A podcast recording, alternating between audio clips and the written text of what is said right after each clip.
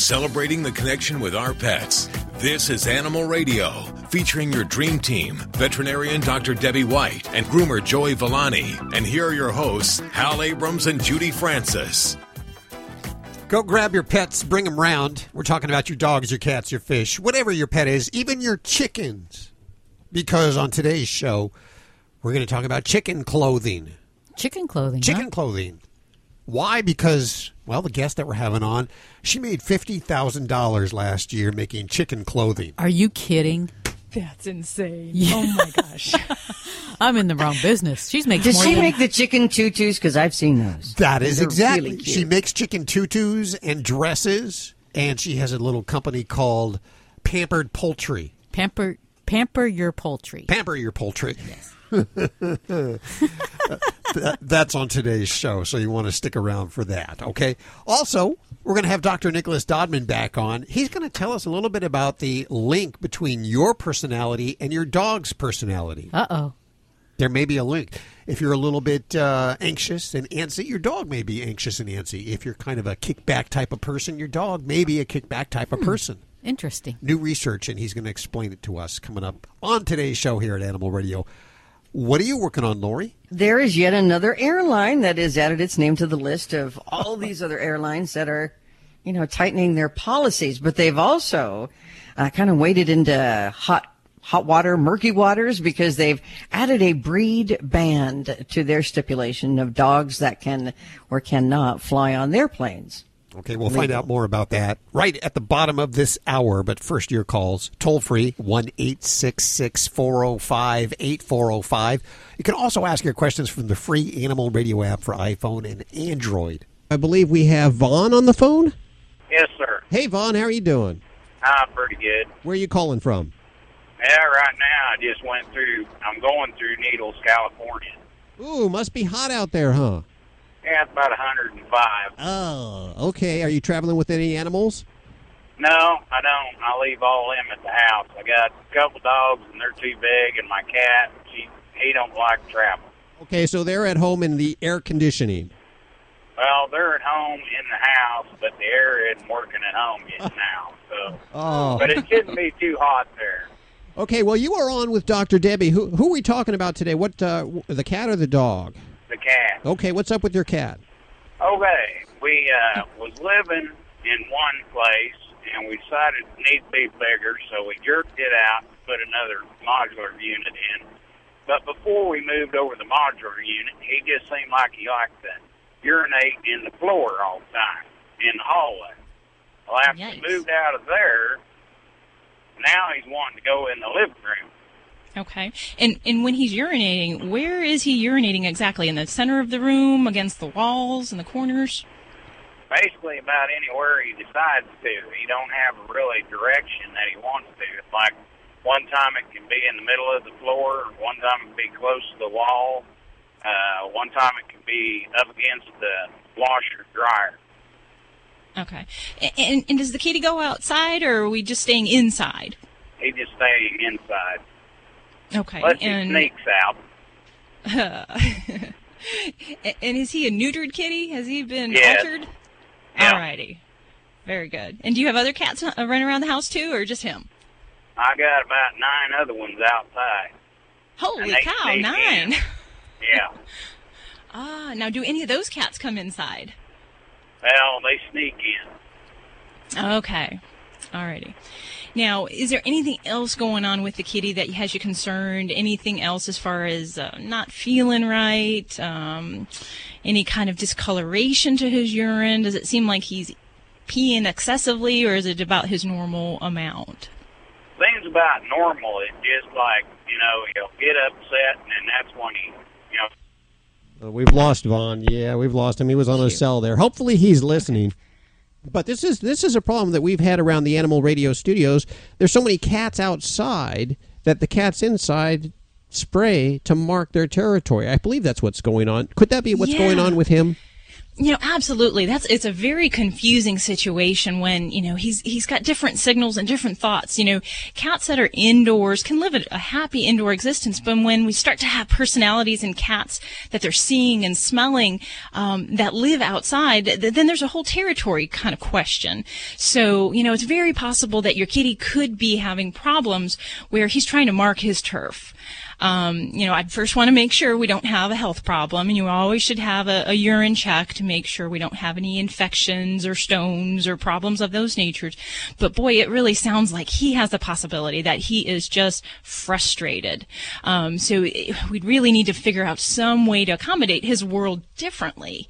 Um, we would want to either keep the blinds closed, keep the other cats out, and let him live his happy indoor existence, um, or make an accommodation where you know we we've got, uh, you know, a certain cat that stays inside with him. Um, there's so much that goes into the marking of their territory that some cats will spray on corners, some will spray in the middle of the floor, others will go into bathtubs, and sometimes right in front of your very face. So I'd really want to make sure that we um, kind of block the scenario where these other cats could be, uh, you know, seeing your kitty.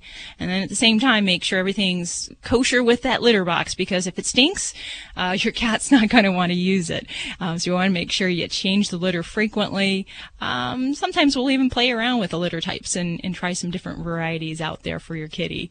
Um, but if there's any concerns, I'd definitely make sure we get them checked out uh, with the vet give him a clean uh, bill of health in his urinary tract, and then uh, work on some of those environmental things where we can try to modify things. Make sure it's not a urinary infection. Yeah, because you know a lot of times we miss that possible um, infection and we rule it off as a behavioral problem, and there's really like a chronic uh, illness going on. So you don't want to miss that. It's a common mistake. Since it is such a common problem, we've actually put information up at animalradio.com on inappropriate urination. You can just do a search from the front of the website. We are with Dr. Debbie, and she's answering your questions at 1 405 8405. This portion of Animal Radio is underwritten by Pet Playgrounds, makers of the safe and reliable real dog fencing system in the world. Pet playgrounds can be installed by anyone on any terrain, even over rocks, tree roots, and uneven land. Their website's petplaygrounds.com. And thank you, Pet Playgrounds, for underwriting Animal Radio. Hey, Mike. Hey, how you doing? Good. How are you doing? Where are you calling from today? I'm calling down by Monterey. How can we help you? I got the team here for you. Okay, yeah, I got a dog that l- likes to eat everything, and he's not discussion discretionary. And I was just wondering if there's anything you can do to uh, dissuade that or negatively reinforce that? Oh, well, there's a lot of things you can do, definitely. Um, negative reinforcement, and we don't have as much luck with this kind of behavior because anything you do to negatively try to correct the behavior actually draws more attention and become makes it more fun. So we try to focus on distraction, positive reward for other behaviors, so I'm assuming he's eating things like, you know, inanimate objects, rocks, uh, sticks, things like that. Little, little stuff and uh, you know feces from other animals sometimes or whatever. Oh, delightful. so, in what context is he doing that? Uh, just when he's you know going for a walk, anything. You know, he just smells things and eats them. You know, he'll dig a hole sometimes. You know, he's just a character. Yes. Okay. Well, a lot of what we got to do is really um, make this guy tired because a bored or a, a, a, bored dog or a dog that has a lot of energy is going to be more apt to pick up things and investigate their environment.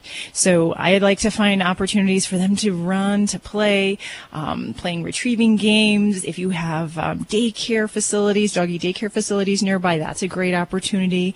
But also even just things like obedience work. That is actually more um, physically draining than a lot of physical activity because they are using their brain. So if you do obedience work, um, that can tie into things like agility or other types of activities like flyball. Those are great things to make your dog tired and just kind of burn his candle down a little bit. Um, but really, you have to work hard on decreasing the opportunity of when this can happen. So if you're out on a walk, um, some tools you can use would be um, the basket muzzle or a gentle lead style harness um, that fits over the nose, where that controls the movement of his head. Um, that's really important because if you're out walking, either um, you know just supervised on a long leash, you have to be able to prevent that opportunity. Otherwise, it keeps feeding the behavior of making it fun and enjoyable for him. Um, so that okay. also means that, you know, around the yard or in the house, if he's doing that kind of behavior, you just have to make it so he cannot get that opportunity. So if that means keeping him kennel confined when you're away or not supervising him, um, or keeping him on a, a, line in the yard where you can control his activities. Um, but that's really the biggest part is you just can't leave him unsupervised. Distract him too when he's starting to do that and get him to exactly, try to do something yeah. else. Okay. Yeah. So if your dog is starting to get into the poop in the backyard or getting into something, you want to find something that's going to be more appealing. A squeaky toy, a ball. Um, make a lot of uh, to do about it. Make a happy voice, and you're going to go in another direction of where that is, and that helps to distract and find something more exciting. That's going to be a um, you know a, a, positive reinforcement. So you don't want to try to wrestle the poop out of their mouth or pick that rock out Yeah. of their mouth because the opportunity to swallow it, especially with rocks, becomes very high. And I see a lot of dogs that actually come to my office as the people are trying to pry the item out of their mouth. So, yeah, definitely don't go that route. Um, I had some great success with um, Tabasco laced poop in my yard. So it takes a little bit of work. You have to kind of, you know, stick the Tabasco sauce inside um, a single piece of poop um, and clean the rest of the yard. But I'll tell you, it worked for my Nikki girl, and she looked at poop. The, she never looked at it the same way. So, um, like that. But it is a bit gross. You have to be kind of gross like me to be able to, you know, do that. I like that. Well, those two ideas, we'll, we'll work on them, and then I'll maybe call you back in a month. Hey, Mike, That sounds great. thanks for your call today. Uh, One eight six six four zero five eight four zero five to reach out to Dr. Debbie. And don't forget, if you have a Yorkshire Terrier, a Shih Tzu, a Pug, or a Mini Schnauzer, that Dr. Debbie has written a Kindle book just for you, How to Be Your Dog's Best Friend. And you can get them over at Amazon. We have links at animalradio.com. This portion of Animal Radio is underwritten by Pet Playgrounds. Pet Playgrounds makes physical, non electric, do it yourself dog fence kits, not electric fences. And they offer professional installation services nationwide. Their website's petplaygrounds.com. Thank you, Pet Playgrounds, for underwriting Animal Radio. You're listening to Animal Radio. Call the Dream Team now at 1 405 8405. Does your dog keep running out of your yard? Have an invisible fence that just doesn't work? You need a Pet Playgrounds dog fence. It's a physical fence that can be assembled by yourself or by one of our installers. The Dig Guard prevents dogs from digging under the fence. It's a strong yet flexible steel mesh system that moves. This stops dogs from climbing too. Thousands of customers have used a Pet Playgrounds dog fence to keep their dogs safe over the past 10 years. Order your fence at petplaygrounds.com and use the coupon code Animal Radio to save 10% on any order that's 200 feet or more. Visit petplaygrounds.com and get your dog fence in 10 days or less. Ship it to your door in 10 days or less.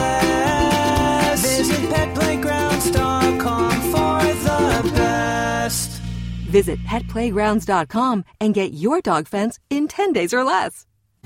I'm Ashley Mengwasser, and this is my best pal, Rosie.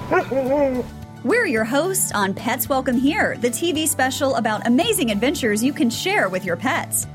Look for Pets Welcome Here on your local network affiliate, or go to petswelcomehere.tv and check our schedule to see when we'll be on in your area. That's petswelcomehere.tv. Check our schedule, then join Rosie and me on our adventures on Pets Welcome Here. You're listening to Animal Radio. Call the Dream Team now at 1 405 8405.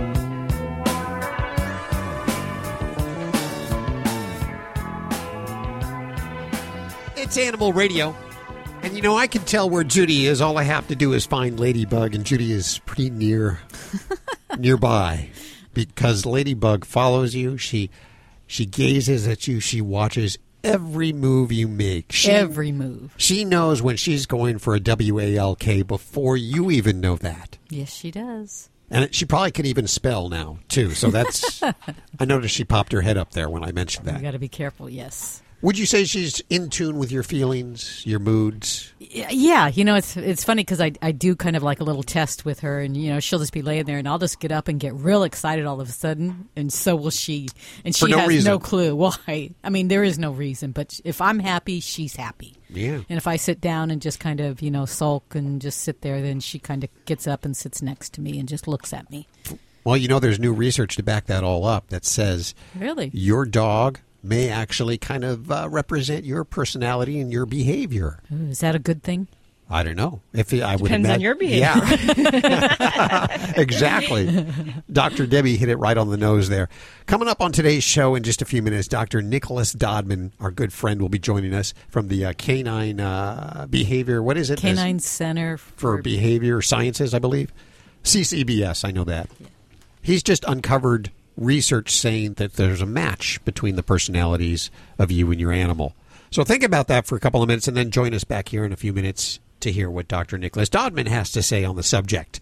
Before that, we're going to check our news with Lori Brooks. What are you working on for this hour? I, I may have to put my notice in, Hal, because I, I found a new company I want to work for. Oh, no. Yeah. they give you three paid days off if you get a new puppy or kitten because they are so understanding of how much nurturing these little critters need. I'm seeing that all over now. Companies are really starting to cater to employees that have pets. What if you mm-hmm. foster? You'd never go to work.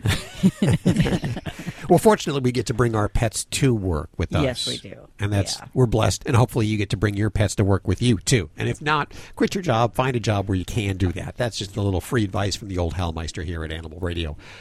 Let's go to line three. Hey, John, how are you doing? Hi, hi. This is John, Uh, where are you calling from, John? Antelope, California. Okay, well, let's hook you up here with the doc. Is that what you Well, need? hey there. Hi. So what do you got going on? Oh, I got a little puppy, six months old, and she's a miniature poodle, and she's sweet as can be. We're worried about feeding her ice cream. We don't know anything about that sort of thing. Okay, you're, you're worried about it? Is she currently eating ice cream?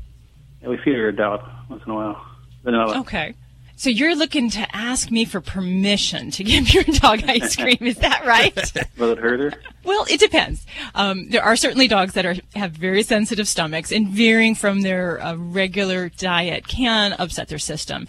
The interesting thing that people need to recognize is that dogs and cats, a good majority of them, are actually lactose intolerant. Um, so that's something to think about when we start offering them different um, dairy products that that can cause some dietary upset. And it may not be a life-threatening illness but you know we might talk about excess gas soft stools maybe some vomiting.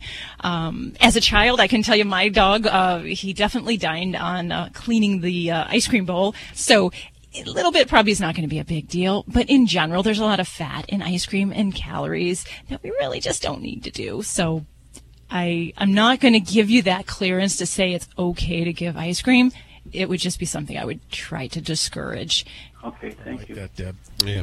One last, one, well, two last questions. I just got told yesterday that it's dangerous to feed a uh, dog grapes. Grapes. Yes, that's actually true. Um, grapes and raisins have the potential to cause kidney failure in dogs. And it's very true. And, and that's another thing where people will say, I've done it before and my dog is perfectly fine. It's something they are looking at. They don't know really what the toxic principle is, but it can happen. So do not feed grapes or raisins to your dogs. Thank you, Debbie. And what about chocolate? Chocolate. Oh, that's another one. Chocolate's a no-no, and um, small amounts aren't likely to be toxic, but you can certainly get a taste. They'll develop a taste for chocolate. And my own dear Labrador had ingested several pounds of chocolate items and had the world's worst chocolate toxicity. He had heart arrhythmias, uh, vomiting. It, it was a really bad state. So it can be toxic in large amounts. So um, I don't like to do it at all. Uh, okay, we don't do that. We just feed her vanilla. Yeah, and there's so many, you know, fun, kind of healthy dog treats out there that can be flavored like chocolate, but they really don't contain chocolate. So if you feel the urge to give something like that, you can always reach to the to the pet store to find something. I, Thank you, Debbie. I remember the uh, the uh, peanut butter that wasn't really peanut butter. It's dog peanut butter. Dog butter is what they call it from Yeah. Dog for Dog, which is yes, much better. formulated and healthier for dogs. Good for them. So you might check that out. We have a list over at the uh, website at animalradio.com of foods you should not feed your dog, which uh, includes, of course, grapes and raisins. Thank you for calling. What station do you normally listen on? Uh, uh, that Sirius XM. On XM. Very good. Thank you for listening, John. I appreciate your call today. Thank you. I enjoyed it very much. Thank you very much. 1 405 8405. This portion of Animal Radio is underwritten by Brilliant Pad, proud to support the animal shelter and rescue community. The Brilliant Pad Shelter Program donates products for fundraisers and for use by shelters and foster families. In fact, adopting families can get a free Brilliant Pad system. Their website's brilliantpad.com slash shelters. And thank you, Brilliant Pad, for underwriting Animal Radio. You're listening to Animal Radio. Call the Dream Team now at 1 866 405 8405. Um, yeah, hold on one second. I'm just going to pull over so that you don't hear the buzzing in the thing. Are, And have you been driving? Yeah, yeah. We're in Vermont. and I could lose you at any moment. But what is it you want me to say? Wendie Malick, Animal Radio, Spay and Neuter. So, uh, hi, this is Wendie Malick, Okay, listening to Animal okay, I got it. Okay. Hi, this is Wendie Malick on the Animal Network, and don't forget to spay and neuter. Animal Radio. Oh, sorry. Hi, this is Wendie Malick on Animal Radio, and do not forget spay and neuter.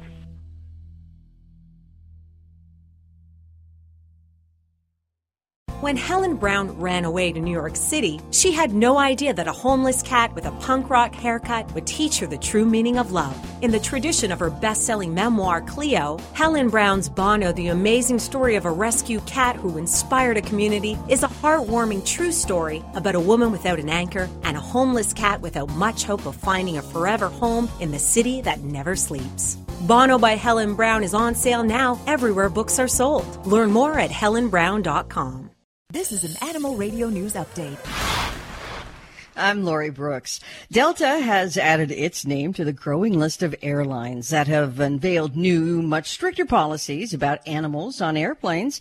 Delta says its new rules are driven by safety considerations and intended to ensure this should be fun that service or emotional support animals are only traveling with passengers who truly have disabilities.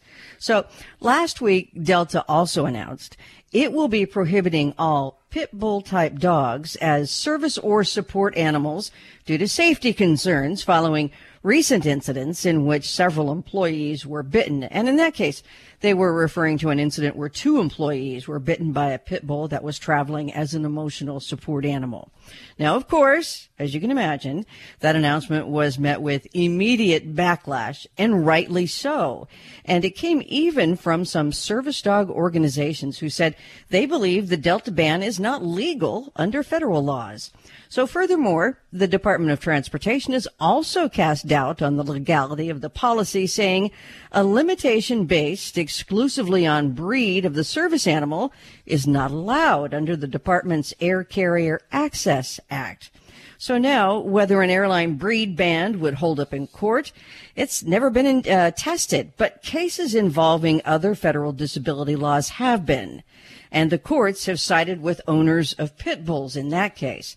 However, it is the Justice Department that enforces the ADA, and the Justice Department has said breed specific bans do not apply to service animals of those breeds.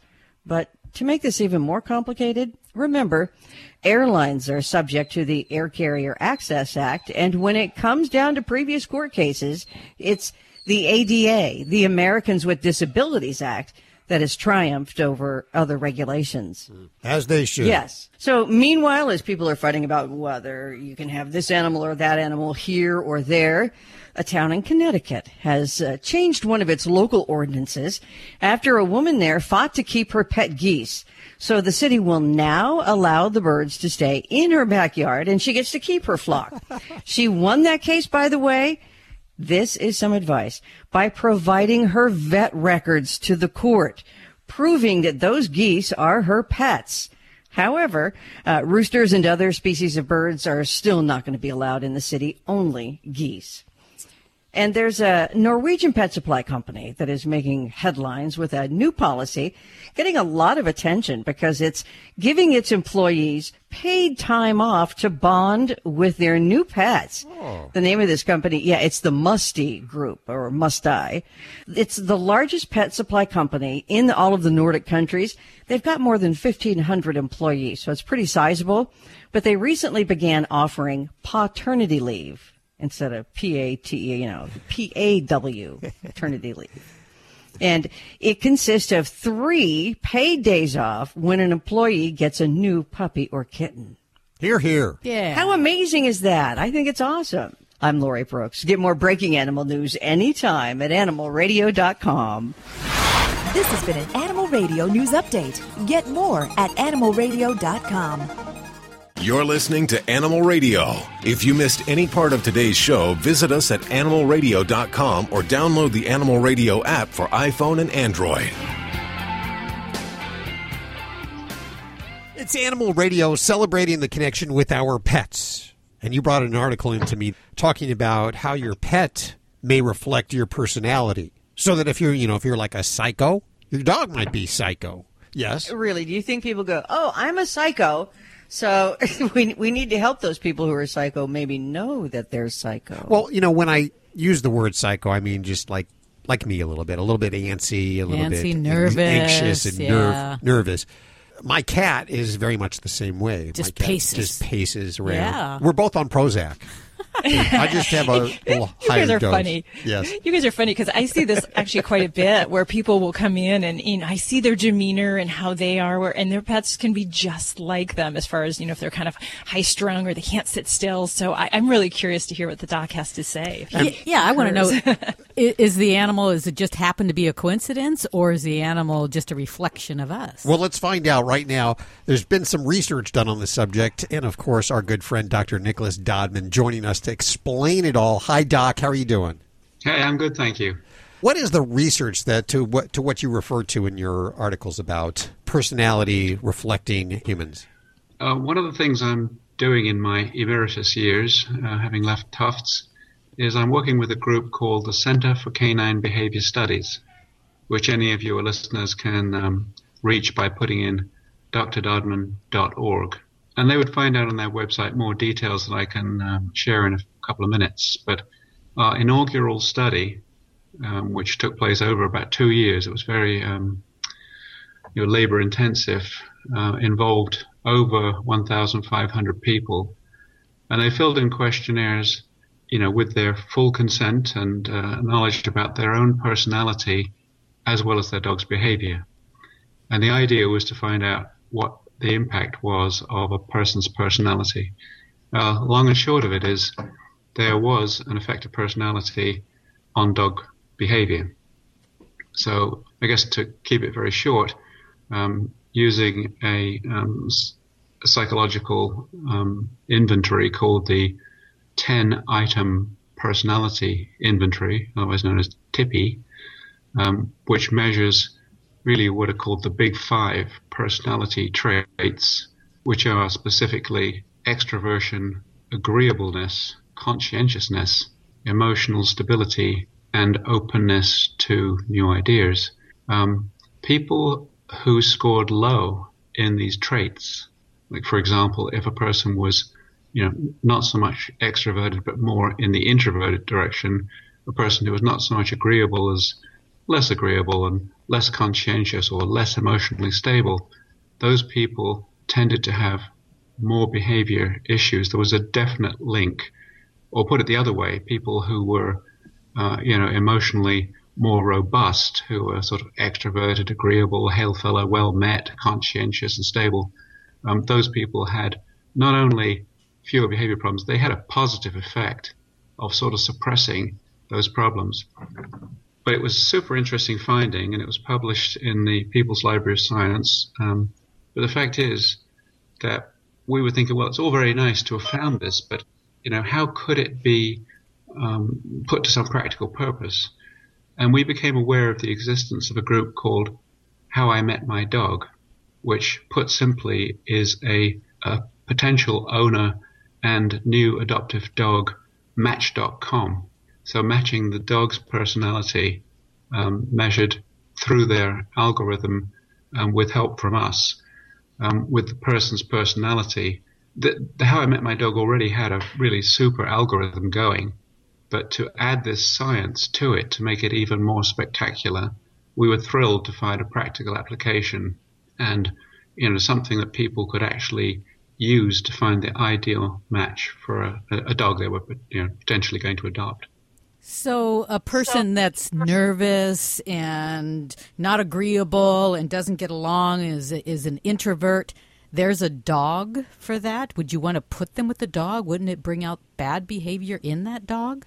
Um, well, not so much because you know it could well be that through the match that you might find a dog who was, you know, themselves, you know, more introverted and quiet and sort of, you could actually find a, a combination that would work. So I guess I would say there's really a, um, a dog for every purpose under heaven, uh, a dog for every owner under heaven.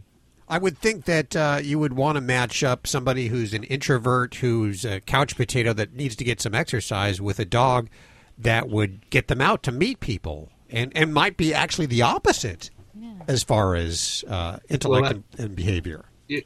Yeah, that certainly is true. Um, you know, it's not necessarily so that you have to match uh, an introvert with an introvert. And of course, there are many more factors come in the match. I mean, some elementary things like, you know, people um, unfortunately tend to um, buy dogs just basically by their appearance. And beauty, as they say, is only fur deep. So, you know, they don't consider, you know, the, the full impact of what they're doing at the beginning, uh, which leads to surrender. So the algorithm, uh, you know, the, the questionnaire that uh, matches them is designed to do things like, you know, you see a cute St. Bernard pup, but actually you're not a kind of person who's equipped to deal with a dog that's going to grow up to be the size of a small horse, you know, in your small house, or a dog that needs a lot of grooming, or a dog that's a super high energy dog who might be better matched with a person who's, you know, fond of, uh, you know, hiking and going out and sporting activities. So you know, there's more than just our, our findings at CCBS, um, Center for Canine Behavior Studies. Um, there's there's more than that. It's a you know a complicated process of finding what will work for an individual. And you're right. Um, you know, it may be that a person, you know, admits that they're looking for quiet company, or um, an introvert who really would like to be a little bit more outgoing. And we can use the findings in the How I Met My Dog algorithm, along with the you know our findings, to find the perfect match. Dr. Dodman, thanks so much for spending time with us. HowIMetMyDog.com, and of course, links to everything you've heard on today's show over at animalradio.pet. Hi, friends. This is Dr. Marty Becker, America's veterinarian. After a traumatic experience at the veterinary office, have you ever thought to yourself, there has to be a better way? When your veterinarian is fear free certified, you'll find your pet's vet visit is safer, more comfortable, and actually enjoyable. Your dog will go from shaking in the lobby to pulling you into the exam room with a wagging tail, and your cat will be purring inside the carrier. To find a certified fear free veterinarian near you, go to fearfreepets.com. Here is today's automotive news. I'm Nick Miles. The 2019 Acura RDX is set to arrive in showrooms this summer, and it has undergone a revolutionary change. The RDX has been redesigned after the Acura supercar, the NSX, and it has a turbo to boost the car's performance. Starting under $38,000, the RDX can get up to 28 miles a gallon on the highway and has a redesigned super handling all-wheel drive system that allows drivers to avoid imperfect road condition problems when driving. For the best deals on cars, go to ourautoexpert.com. Think O'Reilly Auto Parts for all of your car needs. We're close, convenient, and known for our guaranteed everyday low prices and excellent customer service from professional parts people you can trust. Stop by your local O'Reilly Auto Parts today. O'Reilly Auto Parts. Better parts, better prices every day.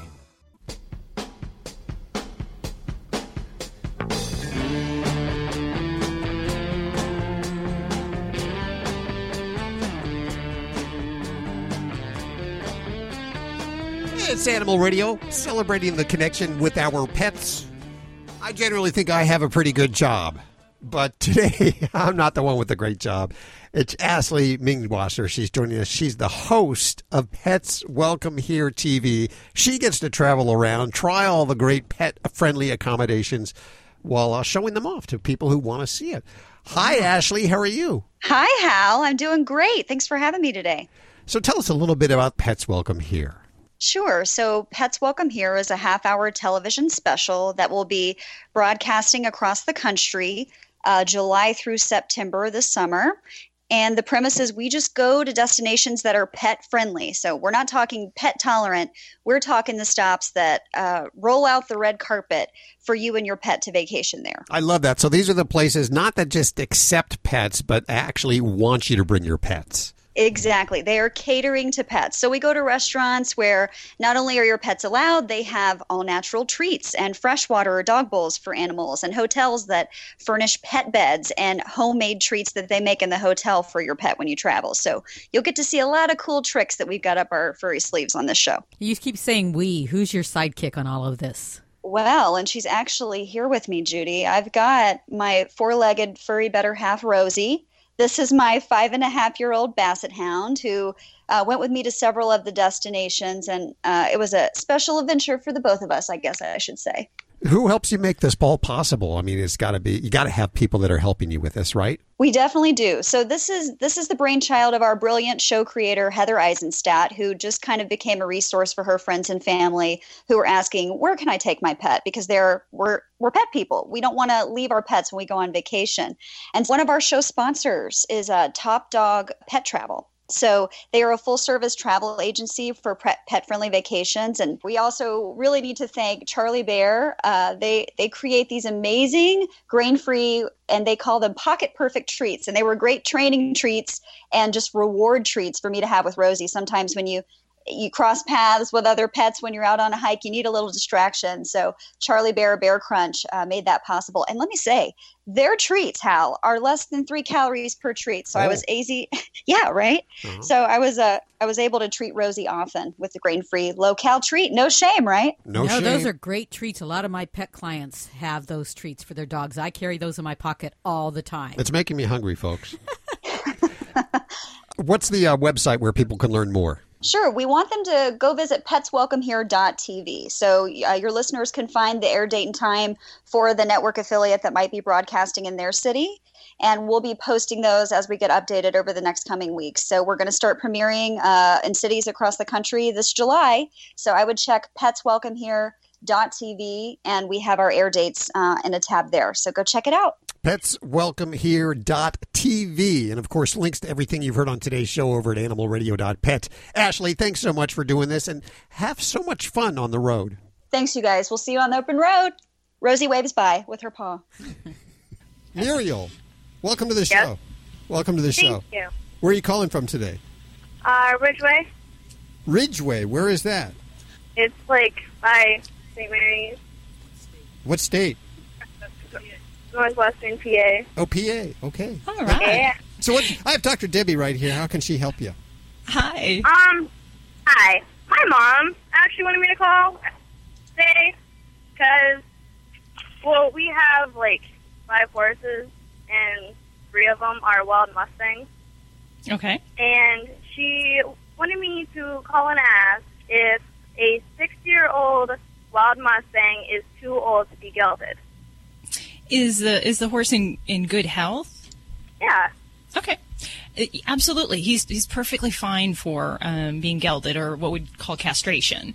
Um, Okay. And, and in fact, there's really not an age where it's inappropriate or we'd say a horse is too old to be gelded. It, it's really kind of more dependent on their individual health status. Um, Okay. So, um, so that would that would be really what I would use to guide, give you that guideline. So, yeah, and uh, you know, honestly, you know, here in Las Vegas, I don't see too many horses in my field, but but yeah, that's that's a, definitely a um, uh, you know important thing for a lot of these guys. Is, is he pretty? You say you have a, a couple stallions, so are you actually um, working with them, or are you just kind of uh, training them? Yeah, we're working with them. We have. Well, they're. Tell her or whoever it is. That Hang on. You're getting another one? Another horse to the family. Oh, we just heard it. Wow. Yeah, I guess uh, she. Well, she was looking at one that was what, like six. Oh, he is six, and she was wondering if. Ooh, fresh off the range.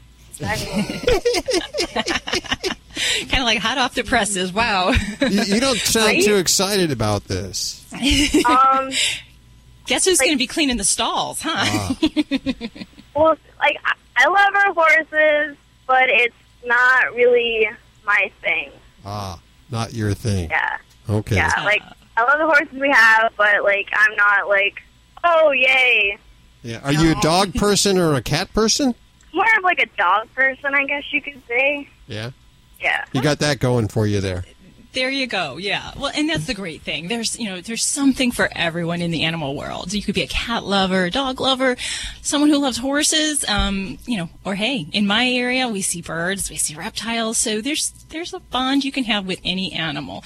And uh, so, you know, thank you for your call, Muriel, because you know, responsible pet ownership is always important, whether it's a dog, cat, or horse. Have a great day. This is Dr. Debbie with Animal Radio, 1 405 8405. Well, this scrumptious helping of Animal Radio is brought to you by the grain free Red Barn Naturals canned food for dogs and cats. Always made in the USA with natural, functional ingredients to support your pet's optimal health. Their website's redbarninc.com. And thank you, Red Barn, for underwriting Animal Radio. At Red Barn, our pet food ingredients work overtime. They aren't just there for show. Dandelion greens work to maintain a healthy digestive system. Salmon oil works to enhance the immune system. Green lipped mussels work to support joint health. These hardworking ingredients support your dog's active, healthy life. Look at the label. We want you to. Red Barn Naturals Pet Food. Simply the best. Find it in your local pet specialty store. Try our grain free stews, the only pet food with Red Barn bully sticks. Celebrating the connection with our pets. This is Animal Radio, featuring your dream team, veterinarian Dr. Debbie White and groomer Joey Villani. And here are your hosts, Hal Abrams and Judy Francis. Oh, we love our pets. So much so that the pet sector is upwards of $70 billion a year. That includes uh, pet food and pet care, all the new things, that the new gadgets and the gizmos that are taking up shelf space at the pet stores, the GPS finders, the cameras, all of that stuff. We're going crazy about our pets. So it's no surprise to me that Julie Baker, who makes clothes for chickens, has earned $50,000 a year doing so, making just making chicken clothes. I have a lot of clients that will really be all over that. Really? You think so? Oh yes. I have I have a client that comes in with um, a new outfit on her guinea pig every time she comes in. um, I've had I clients love with it. bearded dragons that have little clothing items and a harness that they wear. Really? So yeah, there are people out there that will do it, and it's so darn cute. You might tar- start to like it.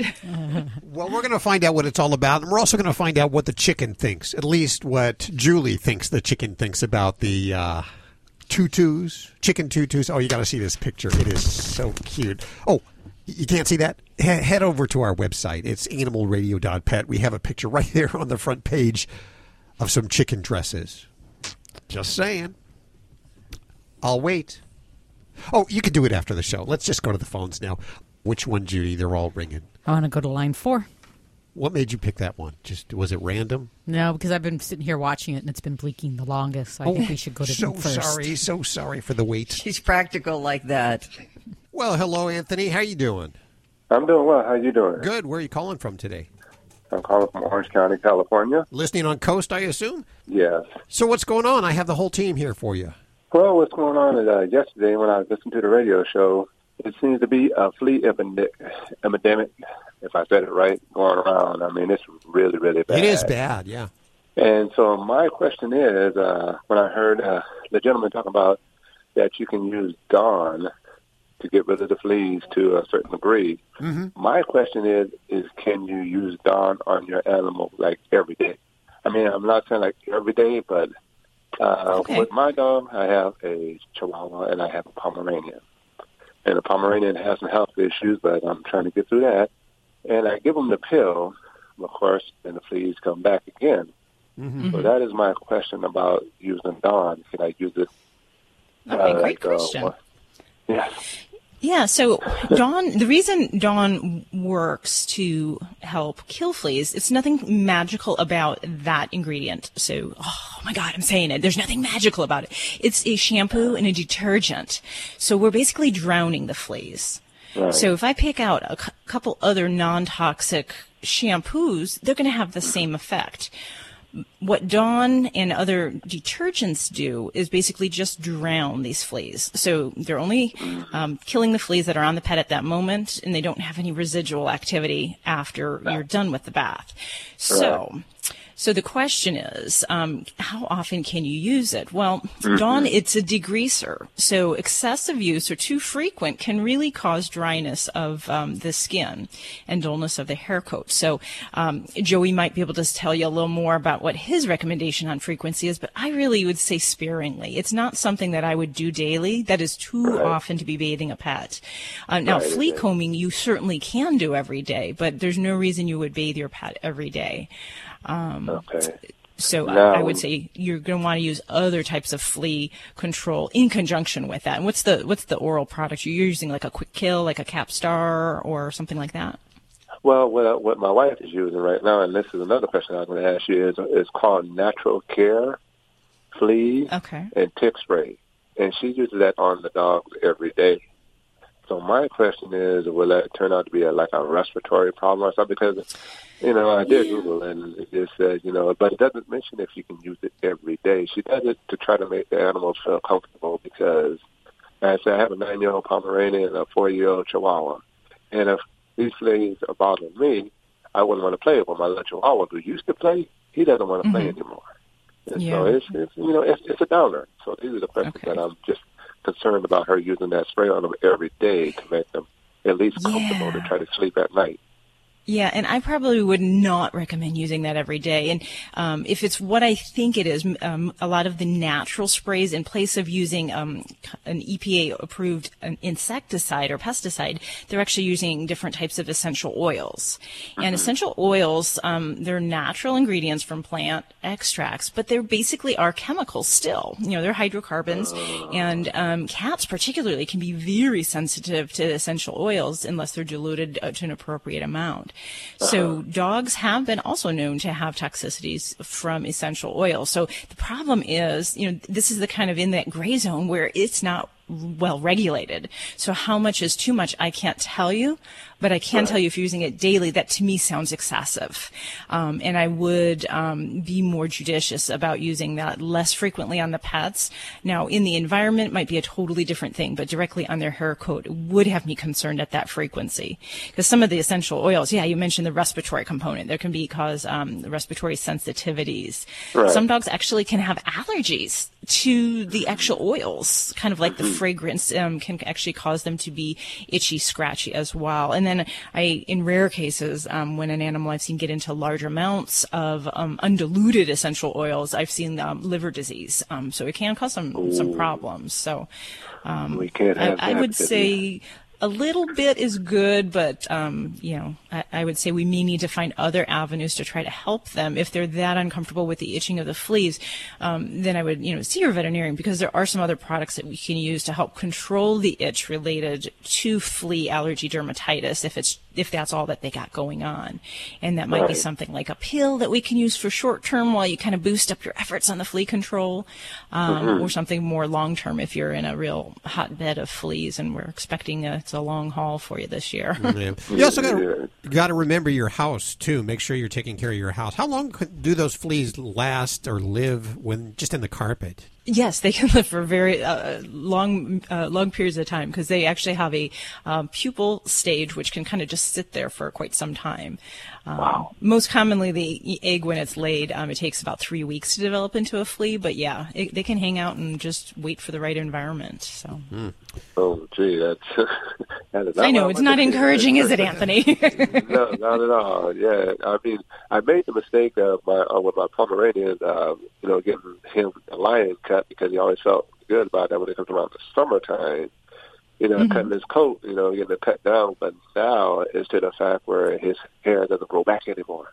I mean, he's Yes. age, he's almost 10 years old, and so I Google it, and of course, I ruined his coat. So I really felt bad about that. But every time when the fleas are bothering him, when they're constantly biting him, I see little red spots everywhere, like little blood spots where there. You know, and I just feel really, really bad about it. So I, I just wanted to find out some other avenues about that. Yeah, yeah. Well, Yeah. definitely. We, you brought up some great points there as far as like with the shaving and all of that. While it may be good for the fleas and trying to control hot spots, it, it does sometimes cause a, a stunting of that hair regrowth. So, Yes, uh, it definitely did that. I did it the first time, and he was comfortable with it. When I did it the second time, and then his hair is not growing back. This is a while back. So I finally Googled it, and sure enough, it said you can ruin the coat. And that's Yeah, and the other thing, I mean, kind of, this is changing subjects a bit, but when I have a pet that's hair's not regrowing well, and especially if we have uh, skin issues on top of that, I'd like to evaluate their thyroid level as well, because uh, underactive thyroid will also cause a lack of hair regrowing after it's been shaved, and can also make their skin a little bit less protective against some of the effects of allergies, itching, and they tend to be more dry. So that Oh, might be something yeah. to, to raise with your vet as well. Oh, he has thyroid issues. We we got him He does, all right. Oh yeah, yes. oh yeah, yeah. He has thyroid issues, and he had kidney stones. So you know, he he's hanging in there. He's almost ten years Poor old. dear. Yeah. Oh yeah, definitely. Oh, well, good Okay, luck with everything there, thank Anthony, you. and uh, Thank you, you're taking good care of those babies there. Yes, I will. Thank you. Thank you very much. Toll free 1 405 8405 to reach out to the Dream Team or ask your questions from the free Animal Radio app for iPhone and Android. Download it now. This portion of Animal Radio is underwritten by Helen Brown. In the tradition of her best selling memoir, Cleo, Helen Brown's Bono, the amazing story of a rescue cat who inspired a community, is a heartwarming true story about a cat who just wanted a home and someone to love. Her website's helenbrown.com, and thank you, Helen Brown, for underwriting Animal Radio. You're listening to Animal Radio. Call the Dream Team now at 1 405 8405.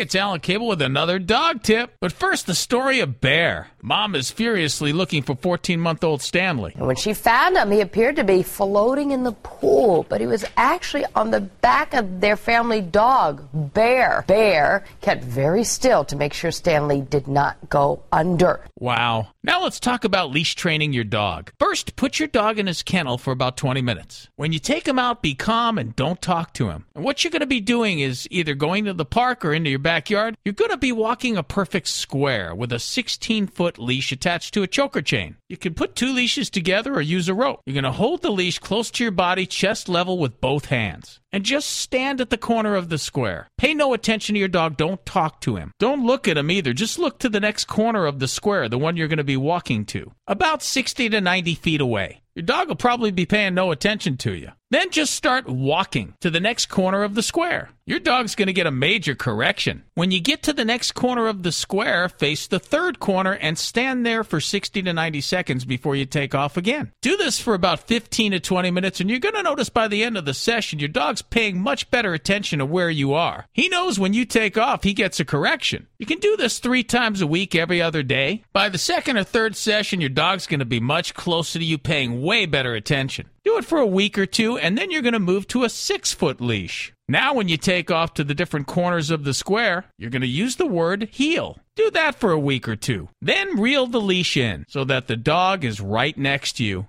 Use the word heel, start walking, and then do a 360 and move quickly the other way just to keep your dog on his toes. Then after that, you'll want to use other dogs for distractions, walking towards them, turning the opposite way, saying heel, and taking off quickly. If your dog's not paying attention, he's going to get that correction again. After you're done, put your dog back in his kennel for 15 to 20 minutes so it sinks in. And before you start, wait till your dog's at least six months old. This is Animal Radio. Do you travel with your dog? Of course. My pets are part of our family. Me too. I take Daisy with me everywhere. Right, Daisy? So, how do you find out what hotels welcome your dog? I read Fido Friendly, the travel and lifestyle magazine for you and your dog. Sounds perfect for planning our next vacation. Right, Daisy? It is. Their motto is Leave No Dog Behind, and they have great hotel and destination reviews. Where can I find the magazine? Go online to FidoFriendly.com. I will for sure. Come on, Daisy. We're off to find our next adventure. This portion of Animal Radio is underwritten by Pets Welcome Here. I'm Ashley Mengwasser, and this is my pal Rosie from Pets Welcome Here, the TV special about amazing adventures you can share with your pets. Find Pets Welcome Here on your local network affiliate or petswelcomehere.tv and check our schedule to see when we're on in your area. Here is today's automotive news. I'm Nick Miles. The initial reactions are in, and the press says it's an overwhelming win for Jaguar. The new I-Pace all-electric SUV is set to become the number one premium electric SUV, beating out Tesla because it does 240 miles on a single charge and offers off-road capability. I drove the I-Pace on track in Portugal and was astonished at how it handles on the track, over 200 kilometers an hour. The I-Pace is so capable, I had no problem driving down a riverbed in 10 inches of water. For the best deals on cars, go to ourautoexpert.com. Think O'Reilly Auto Parts for all of your car needs. We're close, convenient, and known for our guaranteed everyday low prices and excellent customer service from professional parts people you can trust. Stop by your local O'Reilly Auto Parts today. O'Reilly Auto Parts. Better parts, better prices every day. You're listening to Animal Radio. If you missed any part of today's show, visit us at animalradio.com or download the Animal Radio app for iPhone and Android. Okay, I'm ready for some madcap mischief tonight. Very late tonight, I'm going to go over to my next door neighbor's chickens with some of these clothes that Julie Baker made, Uh-huh. and I'm going to put them on the chicken. You're not going to tell. I want to see you catch them. I'm going to. You know they're they're actually pretty tame. Do you think they would let me put clothes on them? I don't know, but you know they follow us around. We go over there and they you know they go in their little cage thing at night, and they're they're very social. Huh. Okay. Well, I'm going to give it a shot tonight, and then tomorrow morning see if the neighbors notice that their chickens are dressed up. Where did I get these chicken clothing items from? From Julie Baker. Julie Baker is a uh, a chicken dressmaker. Julie Baker's a chicken dressmaker. I'm a poet. Didn't know it. My feet are long, fellow. They don't show it. So she's going to be on in just a few minutes. She's going to tell us about the chicken dressmaking business and how to dress a chicken. Okay, because I wouldn't know how to dress a chicken. The show only gets crazier year after year, folks. But I guess you dress it up depending upon the occasion. Sure, of course. You wouldn't want to dress a, a Thanksgiving sweater on a chicken when it's, you know, the middle of the July 4th or something like that. That would be crazy. Yeah, That would be just really nuts. that would be wrong. That thought of a Thanksgiving chicken sweater, I that could have gone really wrong. Lori, we are just about a mere 10 minutes away from uh, your news check and then the chicken lady. What are you working Okay. on for the news this hour? Uh, something really light between now and the chicken lady. Give a thought to what is your most favorite ever on-screen pet? You know, TV or movies. Think that way.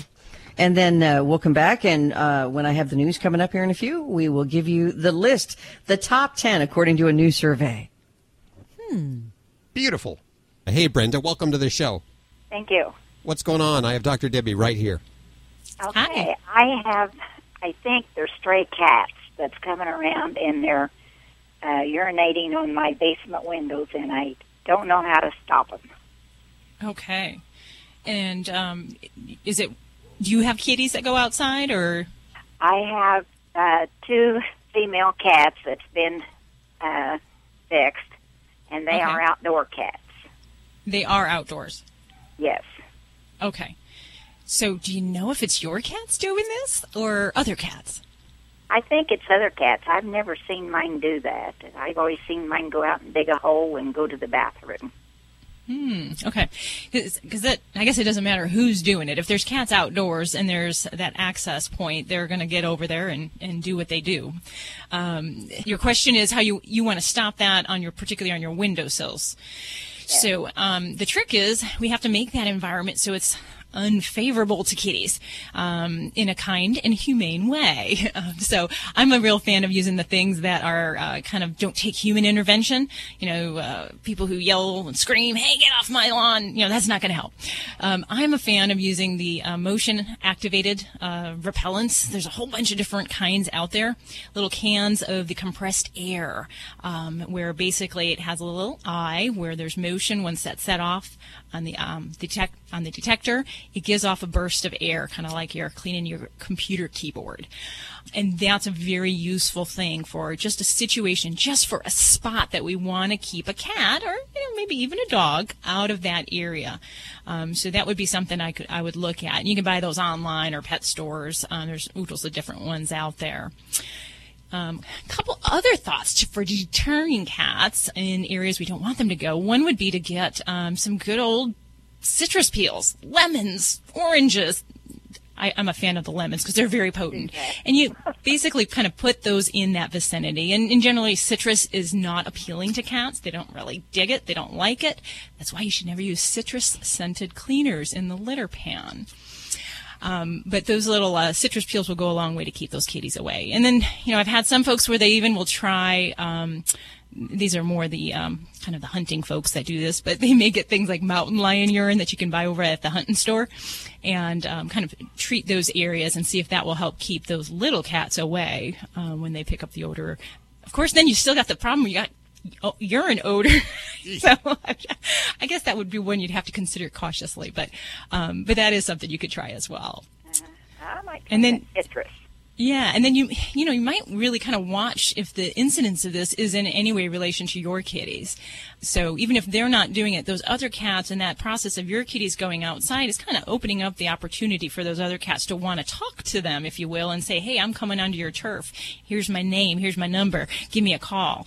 Um, so you, that uh, lifestyle of having the outdoor cat might be making you a little bit more prone to having these visitors come around. So might consider that. Okay, well, I may try all of them. Let us know how that If it don't goes. work, I'll try- Anything at this point, right? You know, cat pee is potent stuff. I don't well, blame I've you there. tried. Uh, uh, I've tried a few things, and it doesn't. It works for the time being, but then after it evaporates, why I'm back to square one again. Yeah. Oh yeah. Let us know if these But I've ideas. tried the ammonia, you know, for to deter them on that, and uh, mothballs. Like I Yeah. said, every time it rains, they dissolve. So Yeah, and I'm not a fan of the mothball thing. M- many of the old style mothballs contain some bad chemicals that are Mm. actually not good for animals, so we wouldn't want those around. So we'll give those a whirl, Carol, and hopefully that'll help you out and keep those kitties piddling elsewhere for you. Thanks for your call. This is Dr. Debbie. We're here, 1 405 8405.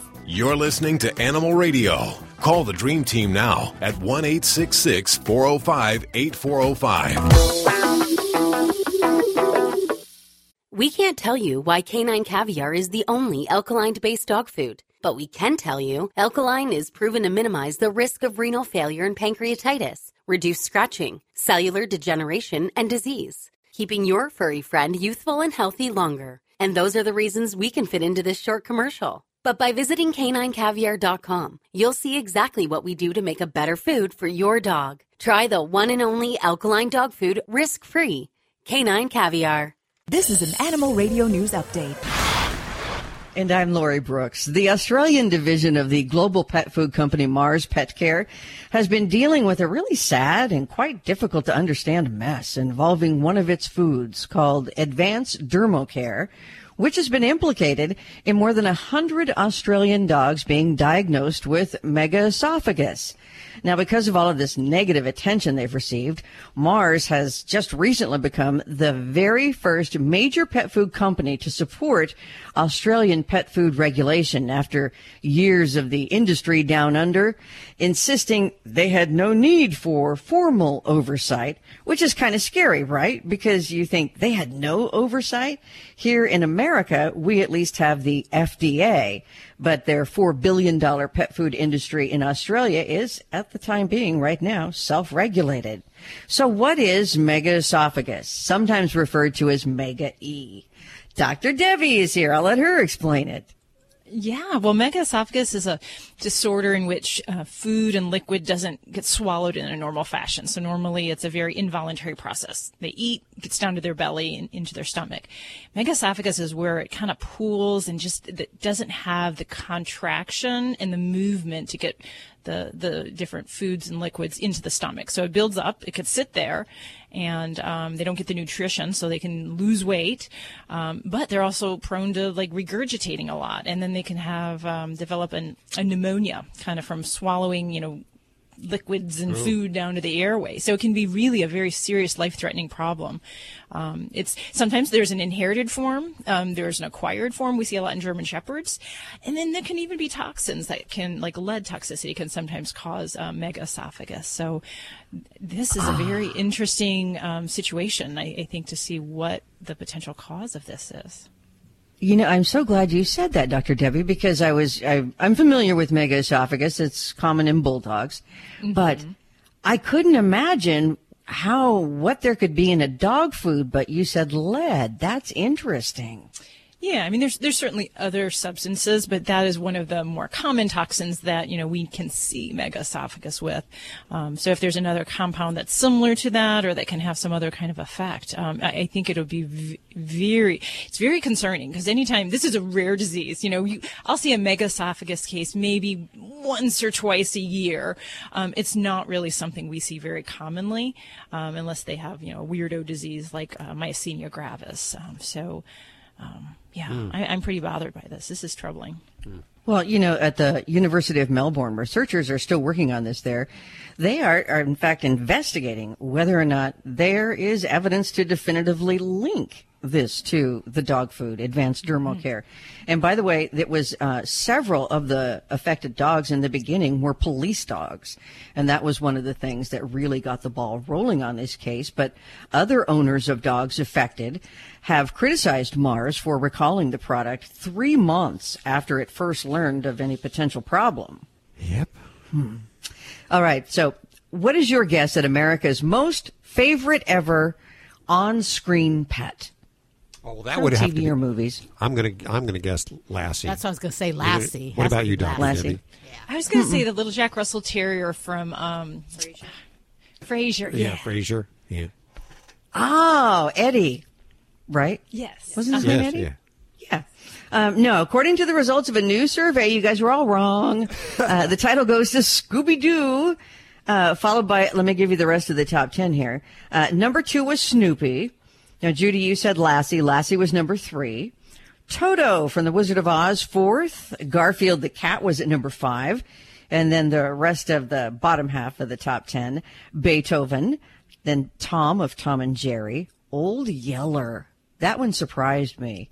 Um, Lady from Lady and the Tramp at number nine, and number 10 was Marley from the movie Marley and Me. What? No, Mr. Ed? Mr. Ed wasn't in that list anywhere? Oh my god. No, they did a list of 30, but I, I couldn't, I'd be sitting here till tomorrow reading you 30 of these, but it was, it, it was a good list. I was, Old Yeller, I've never seen Old Yeller make the top 10 list of, of anything. Oh. Interesting.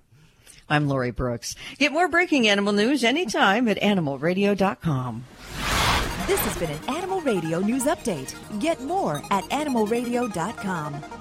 This portion of Animal Radio is underwritten by Pets Welcome Here.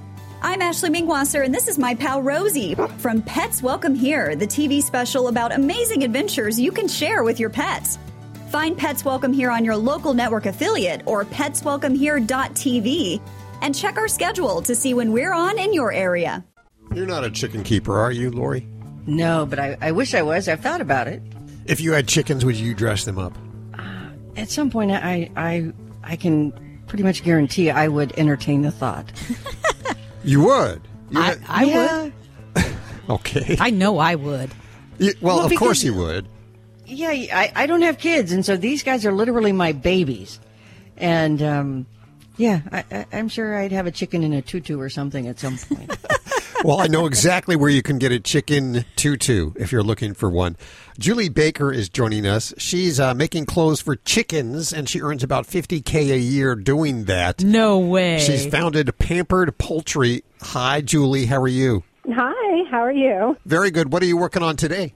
Um, well, today we're shipping out a bunch of um, orders for some feed stores in Pennsylvania and Ohio. Who would have thought? Did you ever think that uh, creating chicken clothing would, and and in particular chicken diapers, would make a, a big business for you?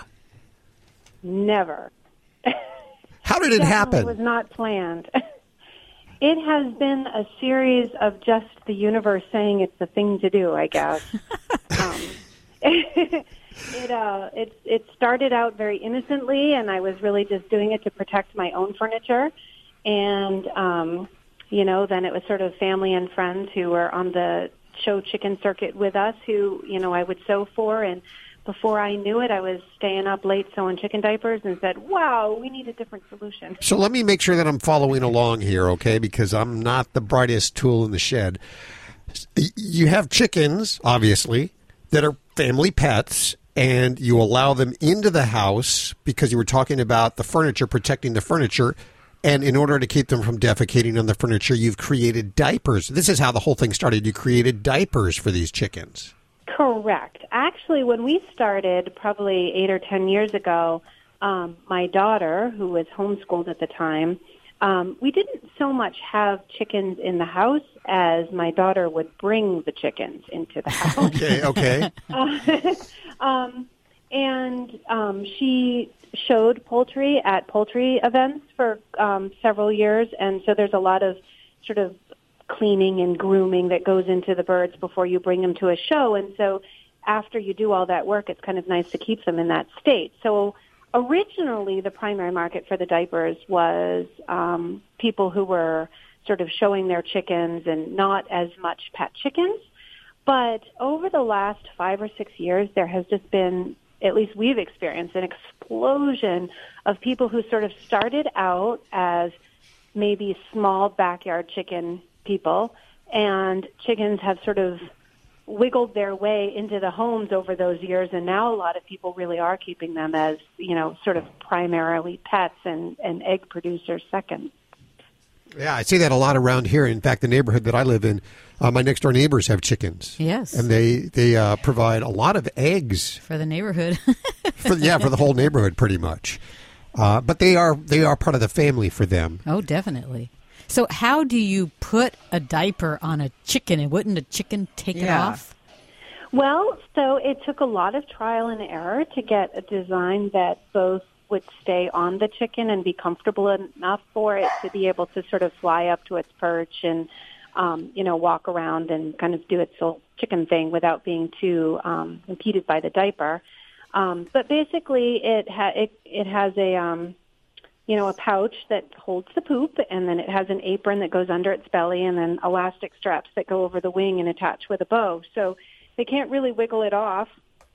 And uh, we try to do it with a lightweight um, cotton so that it doesn't add a lot of extra weight to the chicken. And the pouch is a waterproof uh, nylon so that um, when they do, you know, sort of put a paper towel in there to make it easy to sort of change and clean out. But if it does leak through the paper towel, it doesn't leak through to the cotton and, and leak onto your floor, your furniture, or your lap, or where- wherever. As, so, as someone who to be hanging. sews, what kind of fabric are you using on these? I bet they're so cute, like Yes. pink polka dot. Oh, one of the things when we first started the company was that we wanted to do fashionable attire. So we said, you know, if you're going to be goofy enough to put a diaper on a chicken, you might as well look good while you're doing it.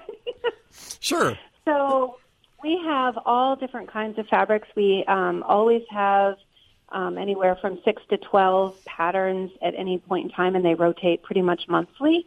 Um, and sometimes they're fun and whimsical, like, you know, butterflies or ladybugs or bumblebees. And sometimes they're a little bit more high fashion, and I'll do them in um, like a really nice Bali batik or um, some of my wholesale accounts prefer sort of the bright chevrons and, and more of the geometric patterns. So we do them in a whole wide range of, of, of styles. We're, we're going to take a quick break. We are with Julie Baker. She makes clothes for chickens. I have so many questions, including about the do it yourself sweaters for chickens that she makes and what to expect when you're diapering a chicken. That's all on the way right here on Animal Radio. Stick around. Only here. All dogs should eat a pH balanced alkaline diet. An alkaline diet reduces health risks and can also reduce scratching, shedding, and hot spots. So, does this mean you need to check your dog's pH balance? No, because Canine Caviar has created the first and only alkaline dog food that is pH balanced. It also has the highest metabolized calories. What does this mean? Your dog needs to eat less. Get a healthier dog and save money with Canine Caviar products. Find them at your local pet supply store or online at caninecaviar.com. Dogs or cats, horse or emu, animals are people too. A Long Island dad is in the doghouse after stealing a tiny chihuahua while on a daddy daughter day excursion. 27 year old Nicholas Savoya started by taking his toddler daughter to Chuck E. Cheese and then had what he described as a lapse in judgment when he went across the street to a pet shop and shoplifted a chihuahua worth $1,600, hiding the little pooch behind his daughter's body. He then repented and returned the two pound dog with an anonymous tip, which sparked the interest of families who all wanted to buy Georgie, the little photogenic puppy. Savoya, who is now pleading not guilty, was tracked down by surveillance cameras and was charged with grand larceny. I'm Britt Savage for Animal Radio. Animals are people too. Animal Radio. You're listening to Animal Radio. If you missed any part of today's show, visit us at animalradio.com or download the Animal Radio app for iPhone and Android.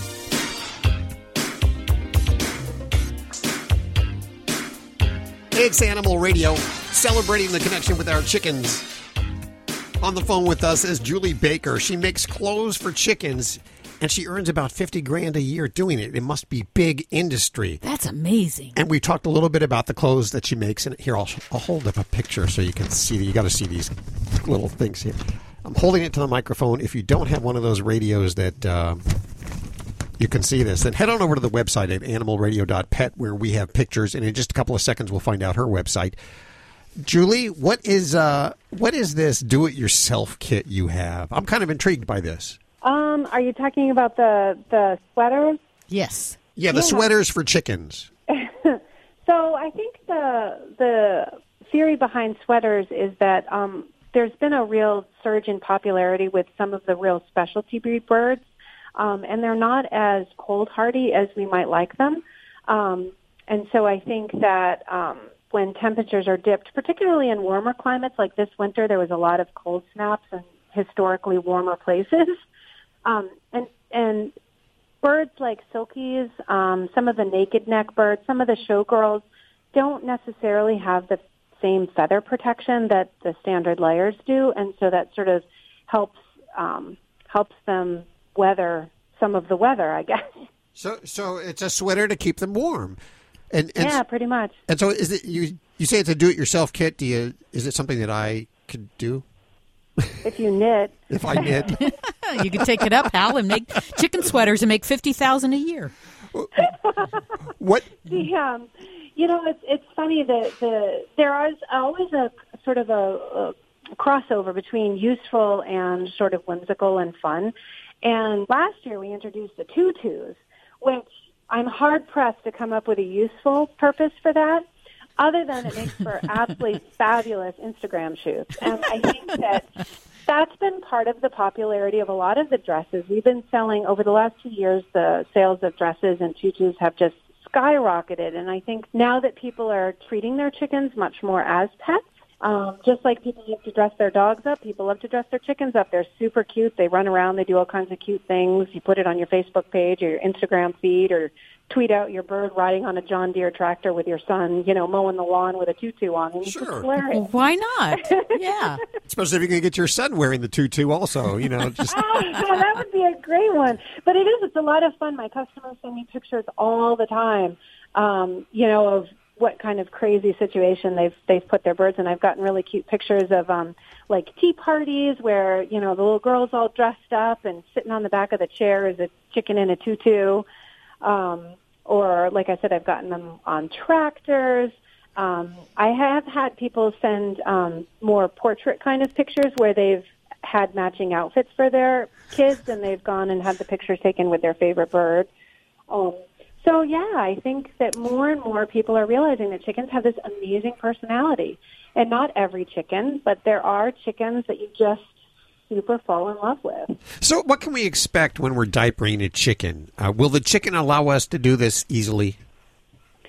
Not super easy. I would say it's never a chicken's first choice to be wearing a diaper. really? I know, I know, and I will even admit that. Like, I'm sure most of them are like, "Oh my goodness, you're kidding me." Um, and it does take some birds longer than others to get used to wearing them. Um, we do have a video on the website that's kind of hilarious where they're kind of stumbling around and they act drunk. Sometimes they'll just lay down and won't get up. Sometimes they kind of twirl around in circles as they're trying to get their balance. Um, usually after, you know, 10, 15, 20 minutes, um, especially if you sort of distract them with their favorite treats or whatever, they get used to the weight change. I mean, it's primarily a balance issue for them because the diapers, although we try to make them as light as possible, it's still additional weight. Um, and it's something that they're, and the elastic is sort of pulling over the front of their chest. So it's a sensation that they're not used to. It's a weight that they're not used to, and it takes them a little bit of time to get used to it. But once they're used to it, they can act like they don't even have it on. They don't even notice after a while. How wonderful. So, what's the website? Uh, www.pamperyourpoultry.com. pamperyourpoultry.com of course links to everything you've heard on today's show over at animalradio.pet julie thank you so much for cheering us up It was my pleasure. Have a great day. take care now i'm going to go dress my chickens i'm just going to get chickens that i can dress i don't There have go. chickens yet but i'm well, you can borrow your neighbors. I, maybe i just go dress them up without asking Yeah, I was going to say, can you imagine her coming home from work and going out in the backyard and seeing finding tutus on her chickens I love it. Okay, enough chicken shenanigans. It's time for us to get on out and uh, change our chicken tutus. They got to be changed every once in a while. Have yourself a great week. If you need your fix between now and next time, visit us at animalradio.pet. See you later. Bye.